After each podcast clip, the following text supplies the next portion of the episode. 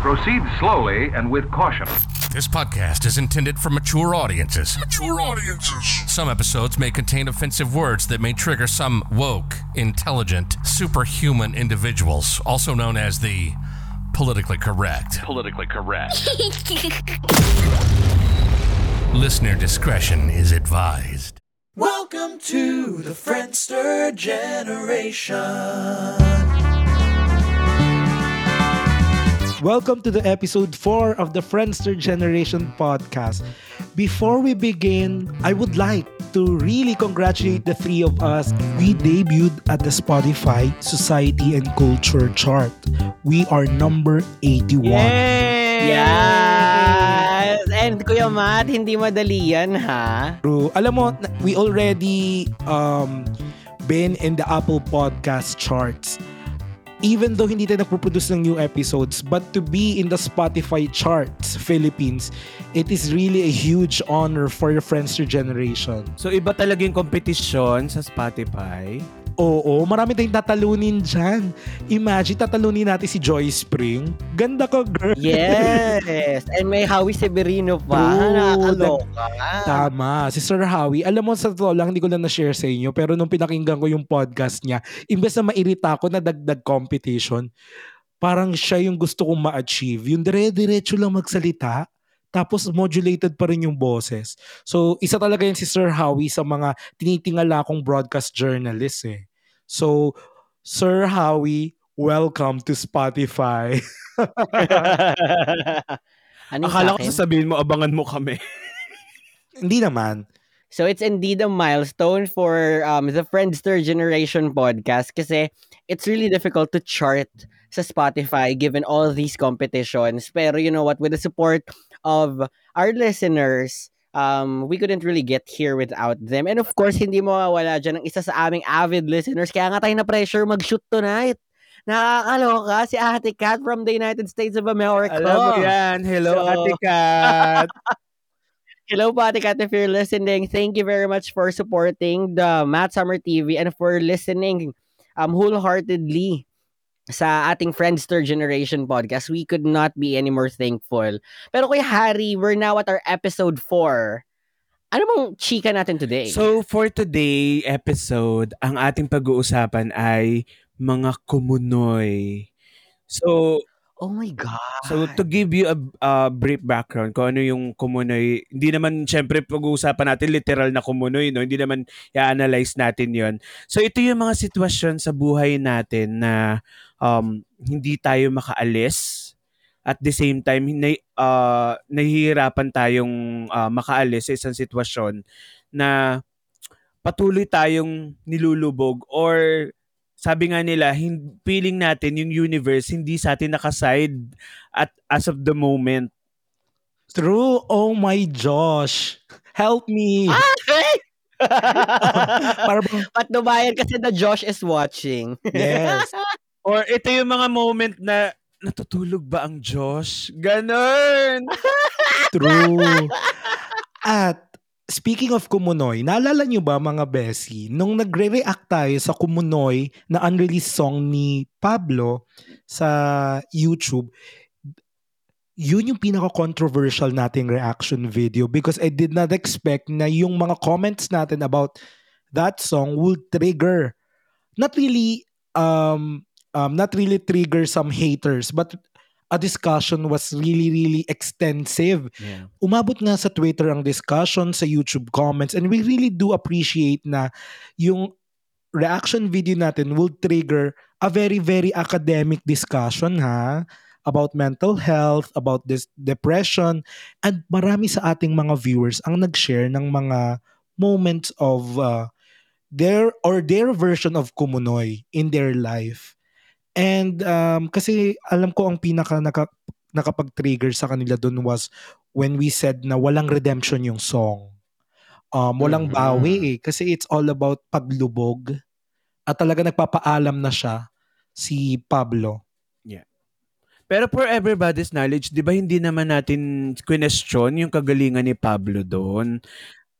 Yes, I don't think that was the question Mm-mm. naman. Yeah, we just said na let's stop for a while and uh, pasintabi lang po sa mga nanonood.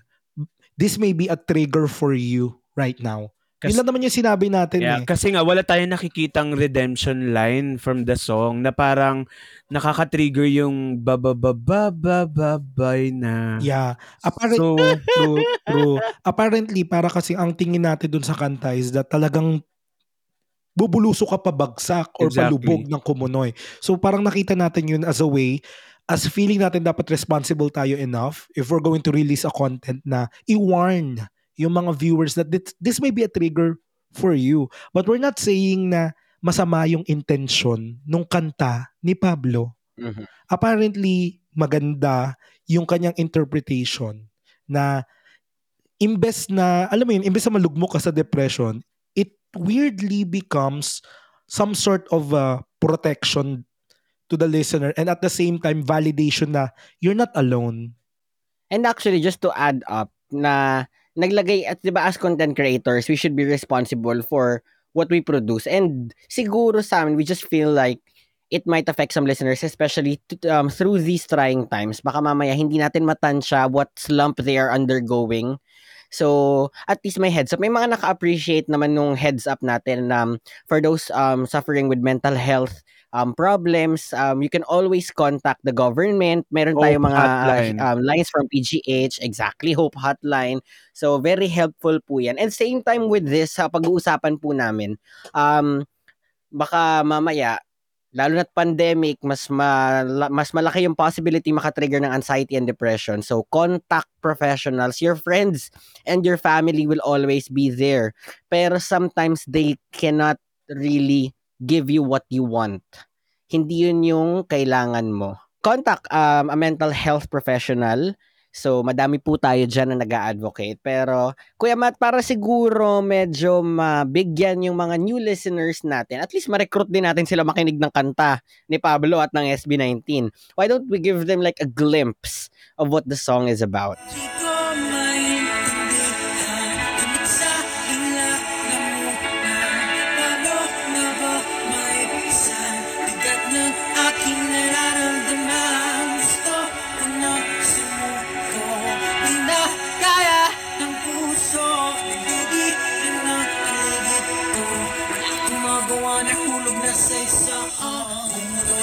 Pakiramdam na nasa umuno Nararamdaman na napilitin ko mang lumangoy Di pa ako nakakita pero alam kong ikit kumunoy Kumunoy, kumu kumu kumunoy. Wala na liwanag at init ng aking apoy. Wala alam kung paano ko pa ba itutuloy. Nakakita pero alam kong ikit kumunoy Kumunoy, kumu kumu kumunoy. That was a wonderful song, no? Na parang yung artistry nung gumawa nung kanta, which is Pablo, I can really say na he can really express what he feels to the point na nadadama talaga ng listeners kung ano yung nararamdaman niya. All I can say is he is really an honest artist. Yung parang walang inhibitions at saka wala siyang limitation pagdating sa pag-express ng kanta. I felt what he wants to say to the listeners and at the same time, nadama ko talaga yung kumunoy. Harry, um, have you ever been in a kumunoy? Um, siguro masasabi ko I've been there um dyan sa um community situation na yan. So last 2018 um when my mom died, akala ko yung magiging kumunoy ko is blaming others. Yung feeling ko hindi in, hindi ko masasagot yung mga tanong na bakit yung ibang tao ginawa ni, ginawa ito sa mother ko. Pero sabi nga nila, the greatest enemy is yourself ang dami kong tanong ng mga time na yon kung nagawa ko ba yung part ko as a child of my mom and at the same time nagawa ko ba yung mga part na kung kailangan niya ng tulong nandun ba ako ng mga time na yon at the same time yung yung mga um if I made her proud dun sa uh, small time na uh, magkasama kami lagi. And, uh, and yun nga, ang pinakamahi- feeling ko ang pinakamahirap sa sitwasyon ko kasi is, sabi ko nga dun sa unang episode natin, hindi lahat ng tao may chance na to be with their family all the time. Kasi like in my situation, I'm working here in Manila and they are uh, living in province. So parang ang dami kong chances na sana na na-spend ko uh, to be with her. So, yun na nga. Um, para sa akin, yung naging kumunay ko talaga dito is yung sisihin yung sarili ko. Kasi may mga times siguro na marami kami, naiisip ko yung mga pinag-awayan namin before. Alam mo na, di ba normal naman na magkaroon kayo ng um, konting away with your parents. Especially with your mom, kasi alam natin si mother yung um, madakdak sa family, di ba? So, ang tendency talaga, siya talaga lagi yung nagkakaroon ka ng um, ng mga pag-aaway, mga konting pag-aaway. So, ang dami kong ang dami kong time na sinisisi ko yung sarili ko, nakadagdag ba yun sa, sa sakit na nararamdaman niya? Nakadagdag ba yun sa um, stress niya sa buhay? Or, pero, yun nga, parang nung time na yun, sobrang hirap na hirap akong, hirap na hirap akong mamuhay ng normal kasi parang parang nawala yung nawala yung one yung self-esteem ko. Parang hindi hindi ko sa trabaho alam ko hindi ako makapag-perform ng maayos na naapektuhan yung trabaho ko kasi parang nung time na yon in, ang iniisip ko lang is sisihin yung sarili ko at that moment sa mga nangyari. And naapektuhan din yung yun nga yung uh, time ko with friends kasi parang feeling ko nun uh, unfair yung mundo kasi yun nga especially with with uh, our circle of friendship no? Hindi ako lang yung first na nawala ng mother sa bu ah, sa sa life. So parang sabi ko grabe ang unfair ng life talaga Harry I think um it it is universally known na hindi talaga ikaw makaka-recover sa pagkawala ng mother mo kasi iba tal- may iba talagang place sa puso natin ng mga nanay natin eh. Ang mga magulang Yes. natin eh. Sabi nga nila, how can you ever recover from losing your mom? So we really truly understand that. But if I may, I gusto ko lang talaga itanong sa'yo whether paano ka nakawala sa kumunoy na dulot ng pagkawala ng nanay mo? So, ah nung una akala ko um makukuha ko yung kasagutan and at the same time makukuha ko yung yung advice sa mga kaedad ko. Biglang may isa akong pinagkwentuhan, parang napilitan ako mag-share kasi parang hindi ko na kaya yung nararamdaman ko. So, sobrang thankful ako dito sa katrabaho kong to, no, which is um, she's a mom already. That's why yung advice niya talagang nag- nag-matter bigla dun sa situation ko. Sabi niya, alam mo Harry, I'm a mother of a child now. Kung tinatanong mo yung sarili mo kung naging proud ba siya sa'yo, ako na yung magsasabi na proud na proud siya sa'yo kasi kung ako dun sa anak ko, ang pangarap ko lang sa anak ko is makapagtapos siya at kapag tinapos niya yung pag-aaral niya, sobrang mafe-feel ko na mahal niya kami kasi nirespeto niya yung pera na binibigay ko sa, sa kanya, yung ah, effort na pagpapalaki ko sa kanya. At the same time parang ah, yun nga yun yun yun yung time na masasabi ko na mahal ako ng anak ko. At the same time um proud ako sa anak ko kasi tinapos niya yung pag-aaral niya. So ngayon, especially ngayon, sabi mo nga sabi ko nga daw sa kanya na nakatulong naman ako sa family and at the same time na currently pinag-aaral ko yung kapatid ko. So parang sabi niya talaga sa akin, proud na proud sa yung mother mo. Hindi mo na kailangan ng sagot from your mom. Nung after nung ano na yon, nung advice na binigay sa akin ng katrabaho ko na yun, sobrang ito talaga yung pinakang ma- masasabi mo na gumising ako ng ang laki ng ngiti ko after that Comunay situation. Kasi after, yun nga, after my mom died, pag nagkakaroon ako ng panaginip with her, alam nyo ba, lagi siyang tulog. Nakahiga lang siya sa kama. As in, parang nakatingin lang ako, tas may gagawin ako doon sa panaginip, pero yung mother ko tulog lagi. Pero alam nyo ba, after that advice, same night nung advice, nung same night nung time na binigyan ako ng advice na yon na panaginipan ko siya na gising na siya that time at the same time nakangiti siya sa akin. So sobrang nung kinaumagahan talaga, parang ang laki talaga nung nung ngiti ko. Parang nanumbalik yung yung um, confidence ko to um, yun nga to speak to others and at the same time to um, perform really well in my um, in my job again. So talagang uh, yung 2019 was a really good uh, year for me in my job na nakita talaga nila na na tingin nila naka-move on na ako dun sa sitwasyon kong uh, kumunoy na yun. You know, Harry, kudos lang dun sa um, katrabaho mo na nagsabi sa iyo na proud sa iyo yung mama mo. Because without her, I think na baka mas matagalan pa na makapag um, move on ka or maka, makakawala ka dyan sa kumunoy. Exactly. You see, um, advices like that or kind words like that can really made a huge difference sa isang tao. Para bang ano, pinadala siya ng mama mo para maging messenger sa mga words niya. Yeah, na, actually. I'm proud of you, Mm. Harry. And now, dumako naman tayo dito sa friend nating si Blake. Di ba, Blake? Marami kang mini kumunoy. Yes.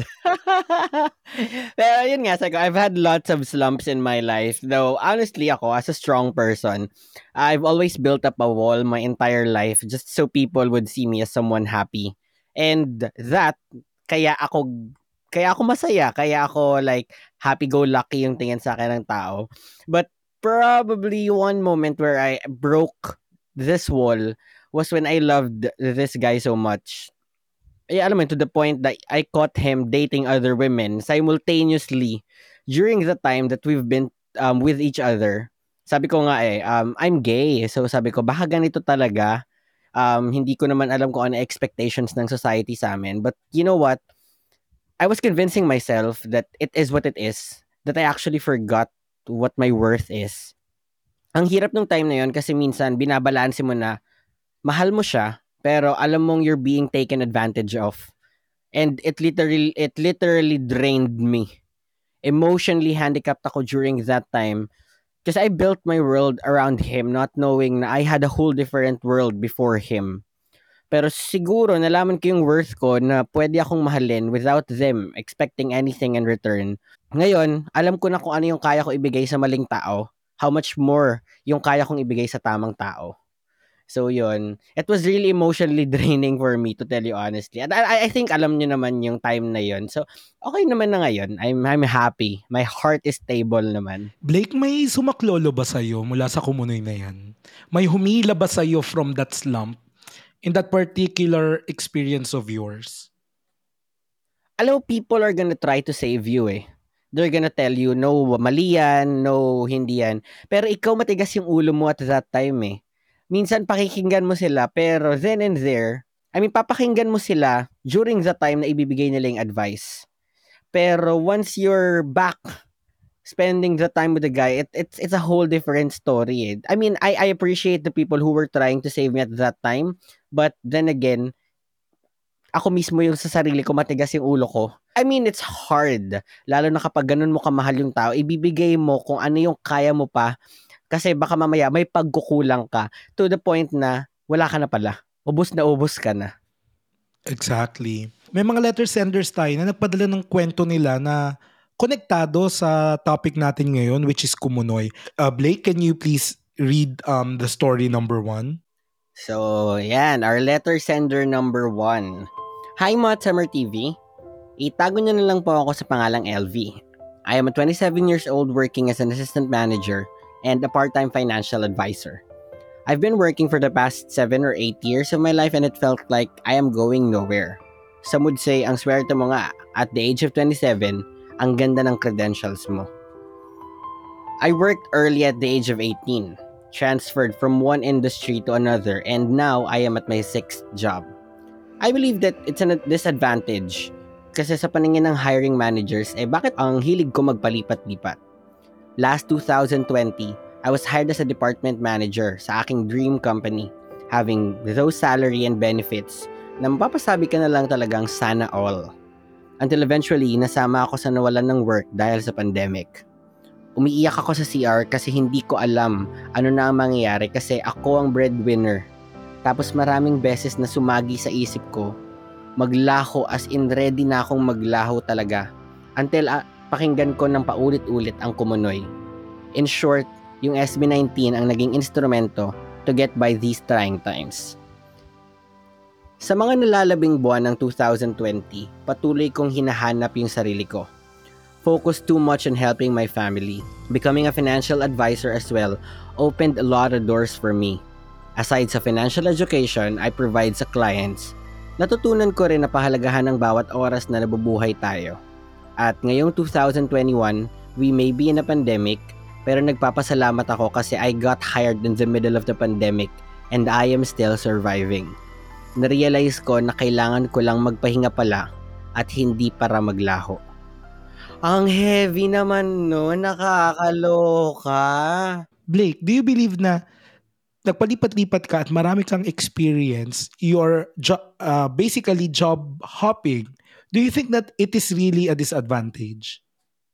Yes. Um, ako ngayon, I am at my fifth company. Um, fifth, yes, fifth company na ako ngayon. And it's difficult kasi isa sa mga tanong ng job interviewers is why did you leave your previous job? And hin- syempre, nagi pinapa-impress mo yung sarili mo eh. Hindi ka pwede, hindi mo pwedeng sabihin, eh hindi ko bet yung mga tao doon. Eh. No, you always have to be at your best decorum whenever you present yourself. And how would they take that like nagpalipat-lipat ka ng trabaho? It doesn't tell them versatility. It doesn't tell them na na-realize mo ito na yung tamang company. No, it tells them one thing. You cannot stay at a job for a long Yeah, time. that's the connotation ng pagiging job hopping. Now, um, LV, hindi ka nag-iisa. Ito lang ang gusto kong sabihin sa kanya, marami kayo, milyon-milyon kayong nawalan ng trabaho dahil sa pandemic na ito. Although masakit talaga siguro kapag breadwinner ka ng pamilya and nawalan ka ng trabaho kasi believe me, kahit one month ka lang na hindi sumahod, masyadong malaki ng um, problema yun para sa mga breadwinners. Kasi yung Meralco, yung tubig, yung internet, yung pagkain, hindi naman napopospone yan eh. 'Di ba? Napagpapaliban for a while hanggang maging due. Pero kailangan mo pa rin siyang bayaran at the end. Breadwinner ka ba, Harry? Yes. 'Di ba? So, can you imagine na mawalan ng ah, trabaho during the pandemic? Baka adobo sa kangkong na lang talaga yung niluluto ko araw-araw. Actually, masarap yung adobo sa... Baka adobong kangkong. Friend, sabi ko adobo sa kangkong. Ay, ganun ba yun? Adobo, di ba ado- adobong kangkong? Parang ang pinakang worst is pupulutin na sa kangkungan. Yes! Yun ang pinakang worst. Yun yung term na pupulutin ka na lang sa kangkungan. Ah, eh bakit ang sarap-sarap naman ng kangkong? Kasi ba yung kangkong very common siya? Or, Siguro in common ano, like Pupulot- cheap kasi ang Tama. kangkong. and pupulutin mo na lang talaga siya eh. I mean, pi- sa probinsya, pipitasin mo na lang talaga. True. Mm-mm. Mm. Ako, medyo makaka-relate lang ako kay ate. Although, hindi ko masasabi na parehas kami nung um, bigat ng ah, pinagdadaanan. Kasi unang-una, hindi naman ako breadwinner. I agree na hiring managers might think it's really a disadvantage to, you know, to work in many companies. Though I certainly believe that it's not entirely the case. Many have tagged us kasi, millennials, as the job hopping generation. Kasi yung older generations daw are loyal to their companies to the point that some of them have worked with that one company until they retired. But to us millennials kasi, I think more than being tagged as a job hopping generations, I think we know better. We demand. We always demand for better work conditions, better pay, better management, and we always wanted to be trained and uh, to be promoted in the end. And we always knew that we deserve better. So LV, um, just to share with you ha, yung, yung kumunoy ko talaga, do you know that same thinking of yours na it's a disadvantage na magpalipat-lipat held me? Nang dahil sa thinking na yan, na masamang tingnan sa resume ko, I was so, so afraid to resign. To resign from a good company and to eventually leave my comfort zone. But you know what? What made me really decide to resign is when I realized na hindi na lang pala slump yung pinagdadaanan ko.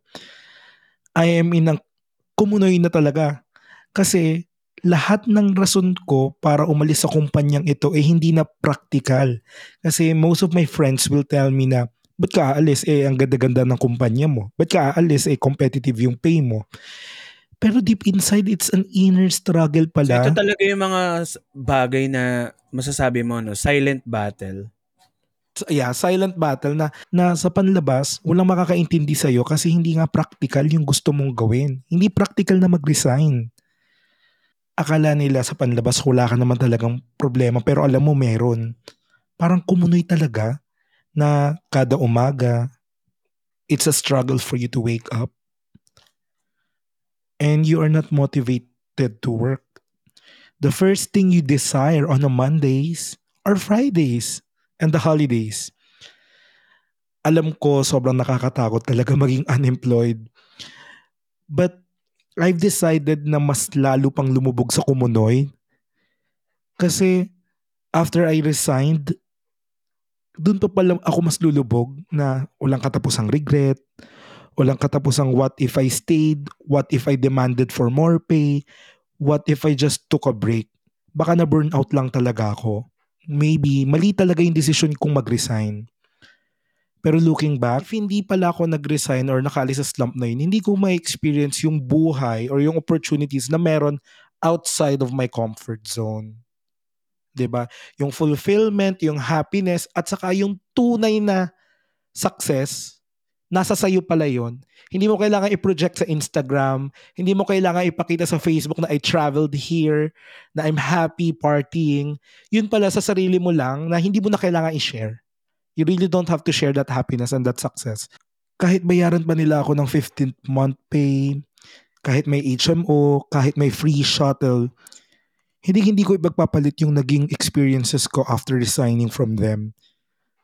In the end, um, gusto ko lang sabihin sa'yo, LV, na bata ka pa. You are always bound to be in a slump. You are always bound to fail. And to try again. Hindi madali ang buhay.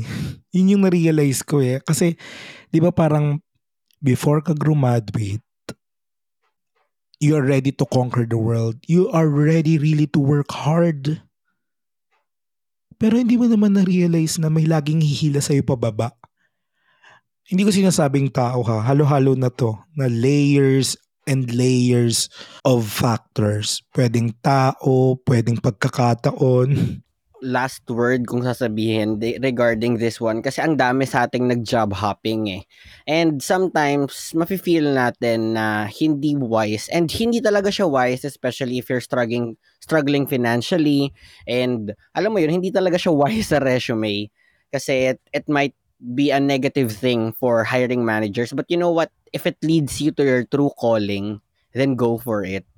Kasi baka mamaya hino-hold back mo yung sarili mo dun sa bagay na dun ka talaga stable at dun ka talaga masaya. Oo. Alam mo, yung mga successful people, yung mga peers natin, Blake, nakita ko talaga na they are on their fifth or sixth work, but that is that that is their dream job na.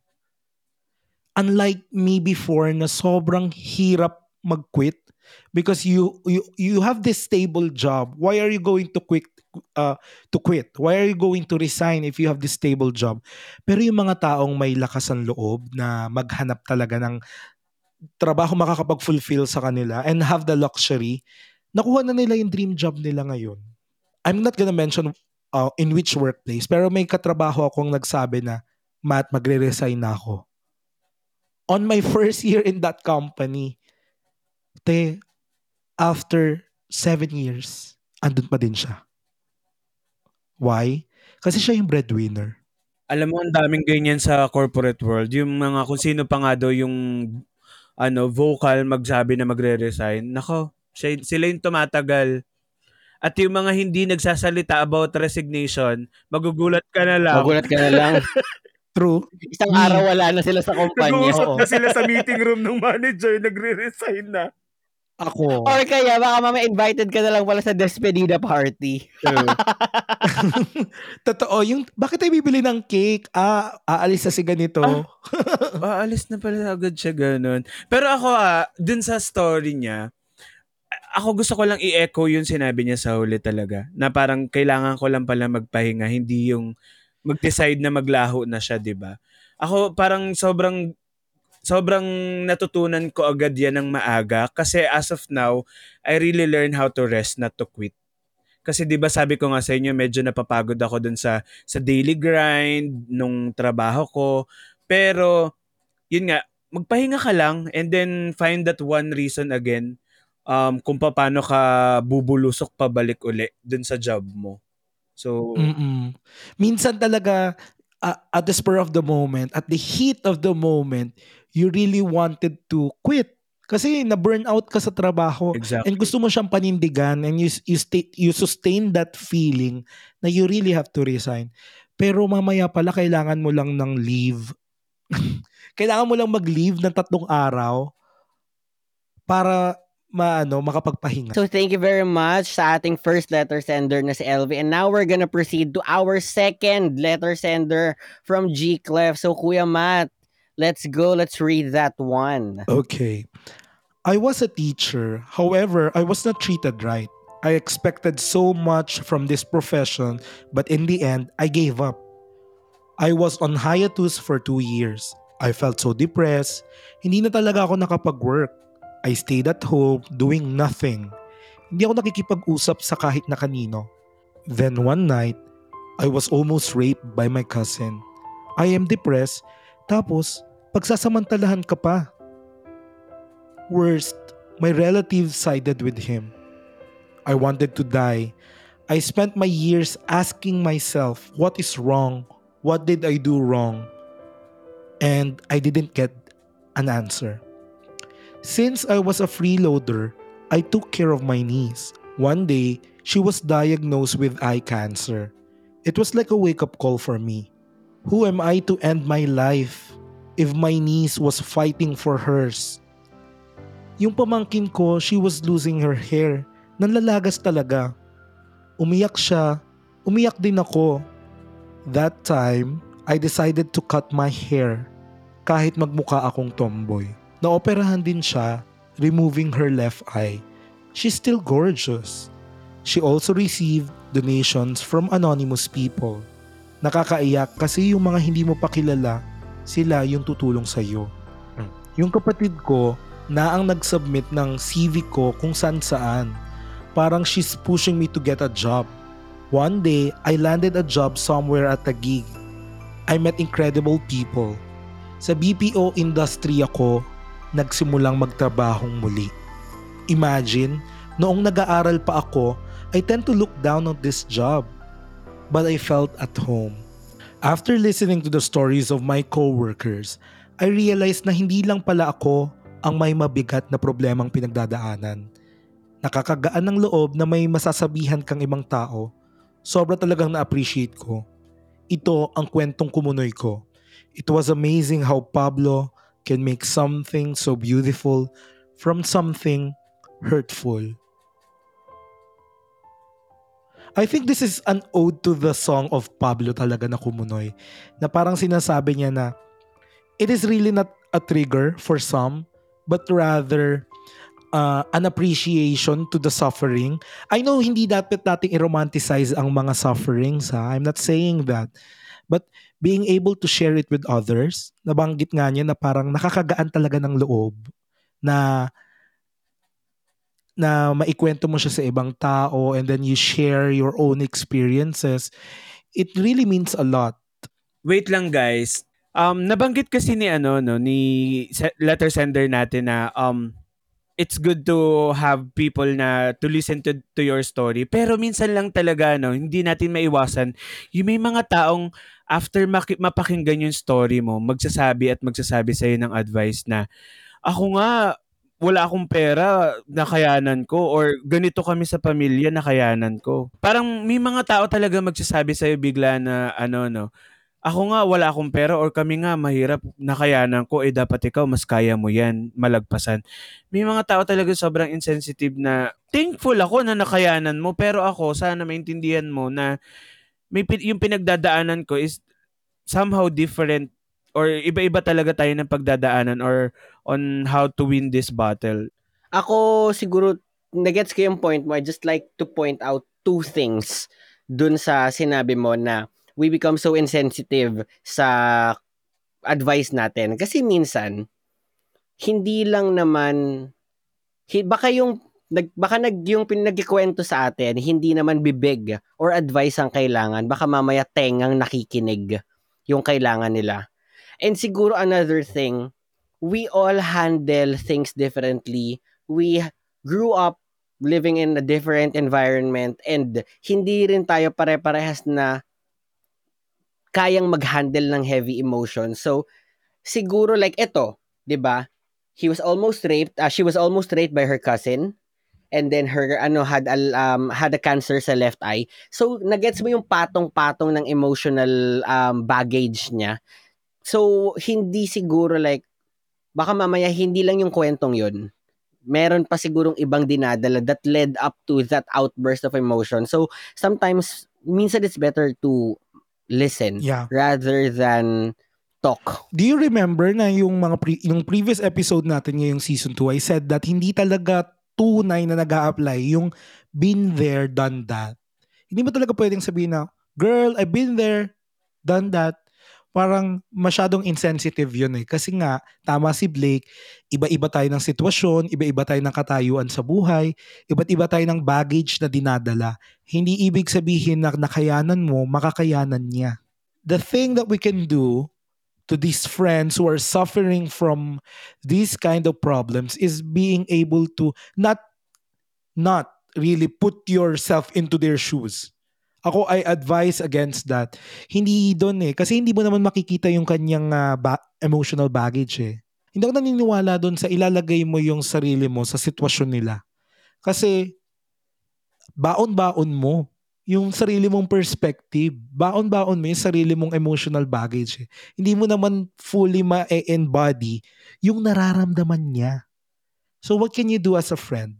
I think what you can do as a friend is being able to know kung ano yung tulong na pwede mong ibigay sa kanya. Tama kayo.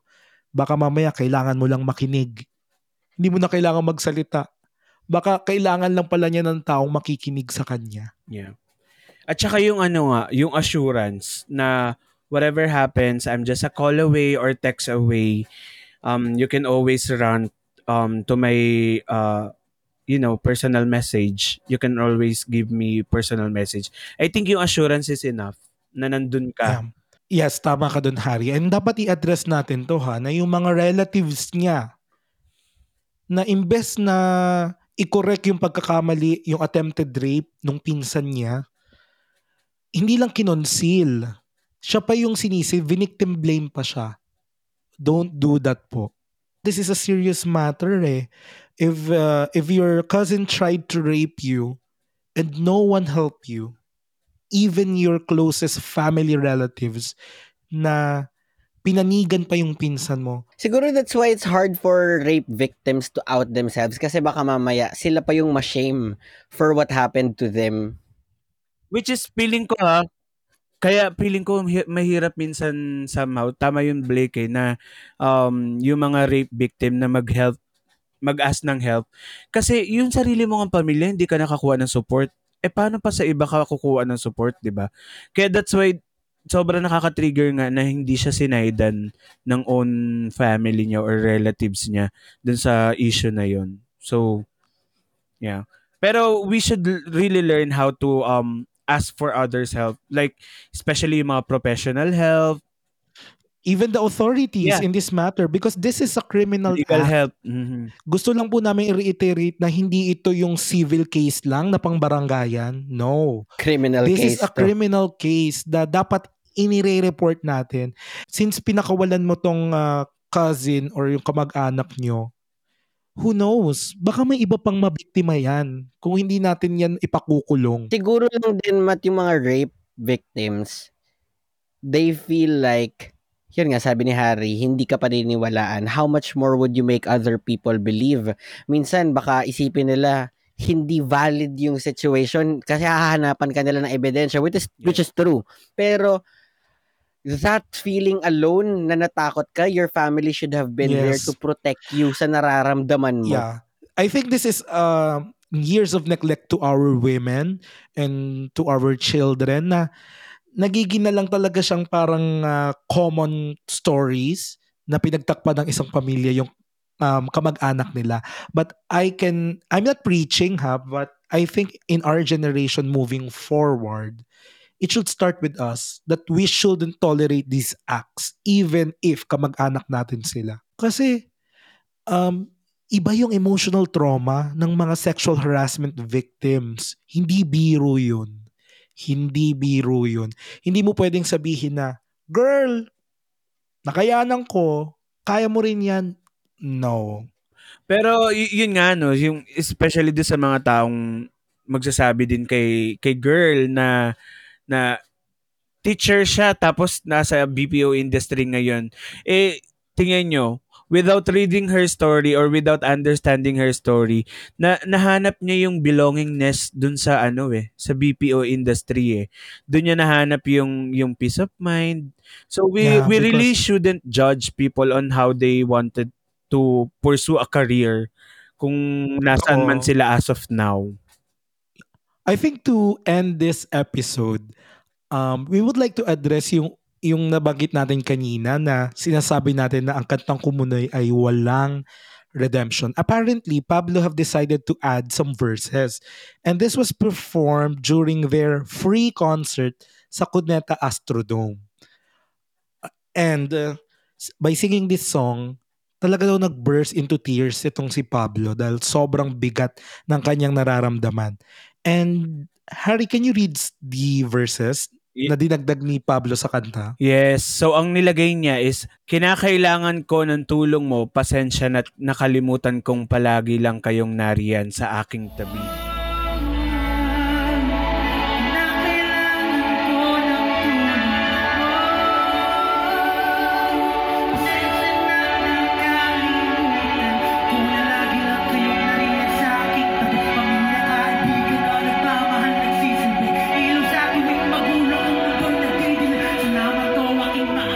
Pamilya, kaibigan na nagmamahal at nagsisilbing ilaw sa tuwing magulo kong mundo'y nagdidilim. Salamat po aking ama, ako'y makakaahon na.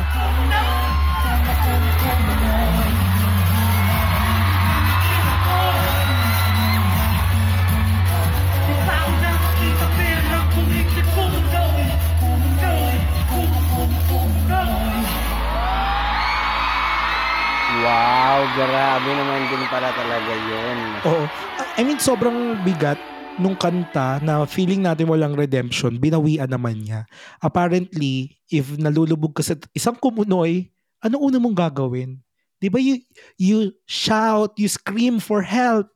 Di ba pag ikaw nalagay ka sa kumunoy, kahit nasa gitna ka talaga ng ng forest, nasa gitna ka ng kagubatan, talagang hihiyaw ka, at Sisigaw at sisigaw at sisigaw sisigaw ka ng tulong. Yeah. Kasi minsan nakakalimutan mo na may mga taong willing mag-extend ng help sa'yo. Sometimes, hindi ako nagsishare talaga ng, ng mga inner struggles ko before kasi nahihiya akong i-admit that I'm a failure. Or Mhm. minsan naman, mas feeling ko um mas instinct talaga natin na we can do this or we can survive this at our own pace. So, pero dumadating nga talaga yung time na hindi ko na kaya. Kailangan ko na ng tulong, guys. Parang talagang dumadating tayo sa punto na akala natin kaya natin malagpasan yung mga ibang bagay. Pero darating talaga yung ano natin um time na hindi natin kaya mag-isa. So, siguro ako sasabihin ko lang, thank you very much for having the courage to share these stories with us. Kasi um, una, hindi birong malampasan yung struggles na yon and pangalawa, hindi rin birong i-share yung dagok sa buhay ninyo. So, we really um, commend you guys for not only overcoming it but being able to share it para maging inspiration siya to a lot of people.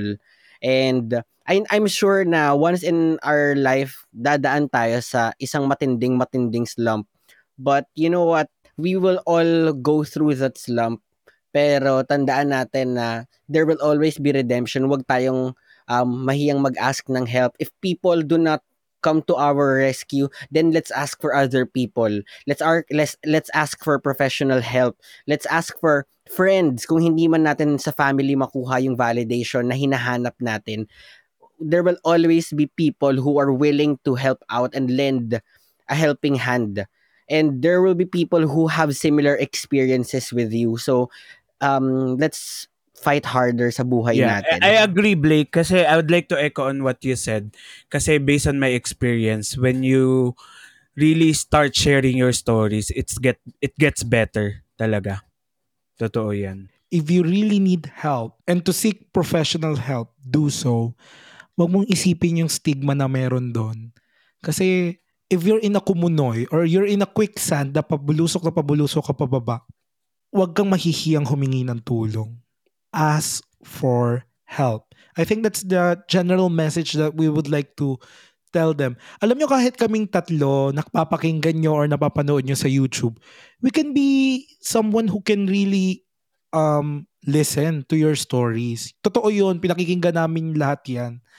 And if you really wanted to to ask for advice, do so. Message us, tweet us. Kasi gusto naming sabihin na kahit hindi namin kayo kilala personally, we just wanted to let you know that we're here for you. And of course, this has been your trio tagapayo. Charing! I am your sugar spice and sometimes nice na baby girl. And my name is Blake na nagsasabing, dudugtuan ko yung kayahari. Kung naghahanap ka ng sign kung magre-resign ka na, isubmit mo na yan para sa dream job mo. Ay, ang ganda naman nun. And this has been your Kuya Matt.